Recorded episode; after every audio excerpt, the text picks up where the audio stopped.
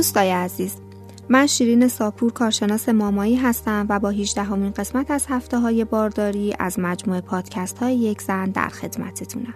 تو این مجموعه پادکست ها در مورد اتفاقاتی که تو چل هفته بارداری برای مادر و جنین میفته صحبت می‌کنیم. مراحل رشد جنین رو بررسی می‌کنیم و از باید و نبایدهای هر هفته برای مادرای باردار میگیم.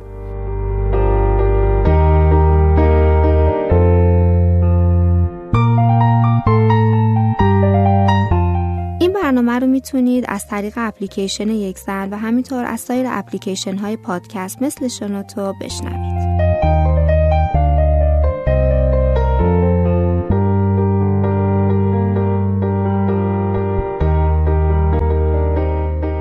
اینکه بدونی شما پذیرای یه دختر هستی یا اینکه یه پسر خیلی هیجان انگیزه.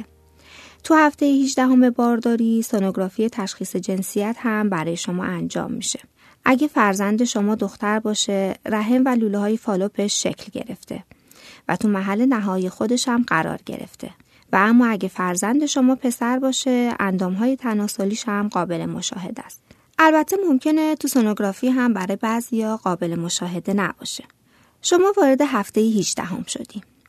دیگه تمرین خواب و تو هفته های پیش داشتی و از این هفته به بعد حتما باید به پهلو بخوابی.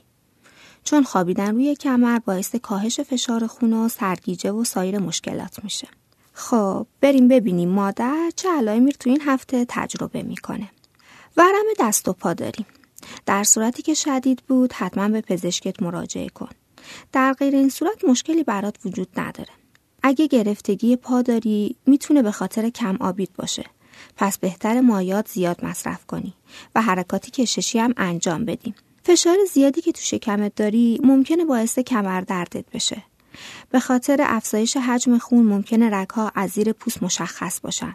حتی ممکنه خون دماغ بشی. یه سری مشکلات هم تو خوابیدن پیدا می‌کنی. احساس قش داشتن کاملا شایع که به دلیل تغییرات هورمونی داره اتفاق میافته. چون قلب توی بارداری سختتر کار می‌کنه و جنین هم فشاری روی رگهای خونی ایجاد می‌کنه این احساس قش کردن ممکنه برای مادرها پیش بیاد. بهتر حجم وعده های غذایی تو کمتر کنی تا قند خونت متعادل بمونه. آروم از جاد بلند بشی تا این سرگیجه واسط پیش نیاد.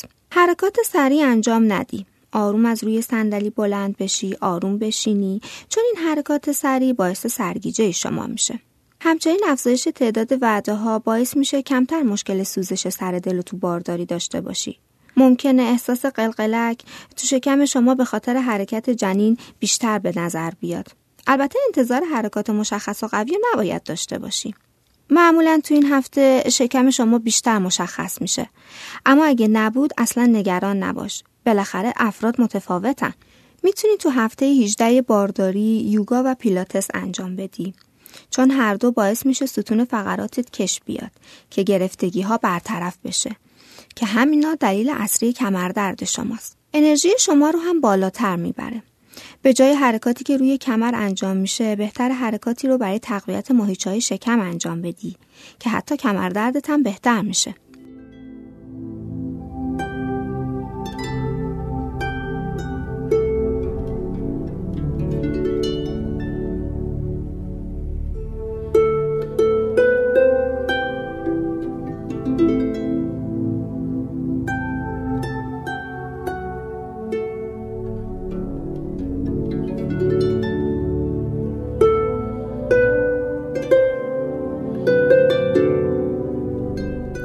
شکم شما در حال بزرگ شدنه و هورمون ها باعث ریلکس شدن ماهیچه ها و رابطه میشن که برای شکم شما اصلا خوب نیست. برای جلوگیری از کمردرد تو بارداری بهتر چیز سنگین بلند نکنی.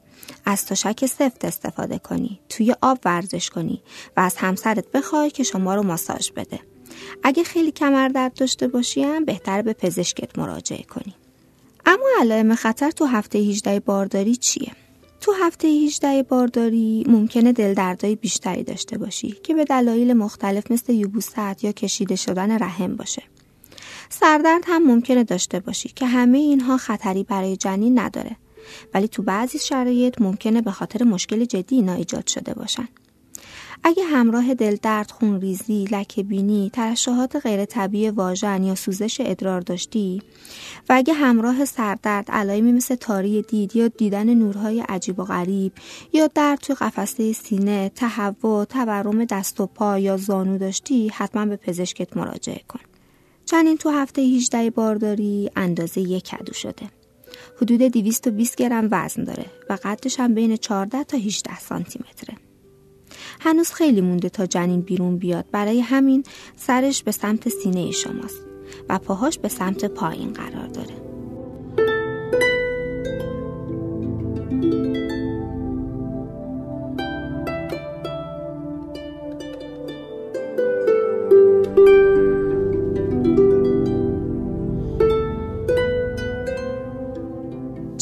زمانهای مشخصی بیداره و در بیشتر ساعتها داره تو خواب به سر می‌بره. اما زمانی که بیداره کاملا هوشیاره و نسبت به صداها، ضربه ها و اتفاقات اطرافش واکنش نشون میده. و جالبتر اینه که بدونی تو هفته 18 هنگام خوابیدن حالتهای مختلف و جالبی رو به خودش می‌گیره و ممکنه مثل یه بزرگسال به پهلو بشه یا صاف بخوابه.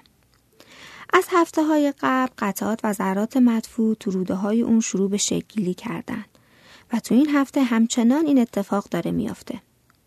همچنین اثر انگشتش بیشتر از قبل تکمیل شده. سونوگرافی سه دوم بین هفته 18 تا 20 بارداری انجام میشه که بهش سونوگرافی آنومالی میگن و برای تعیین جنسیت و تعیین تاریخ دقیق زایمان انجام میشه. تعیین جنسیت تو 17 18 بارداری اگه جنین تو position درست قرار داشته باشه 95 درصد درسته. سونوگرافی آنومالی تغییرات ظاهری و رشد جنین رو به شما نشون میده. آزمایش های قربالگری سه ماهه دوم رو هم می‌تونی از این هفته به بعد انجام بدی. آزمایش خون و آزمایش قربالگری تو هفته 18 ممکنه به شما پیشنهاد بشه که اختلالات ژنتیکی مثل سندروم داون، تریزومی 18 و اسپینابیفیدا رو مشخص می‌کنه. اگه در انجام سونوگرافی هفته 18 بارداری شرایط جنین غیر طبیعی باشه به شما و همسرتون در مورد نگه داشتن جنین و یا سقط جنین راهنمایی هایی داده میشه.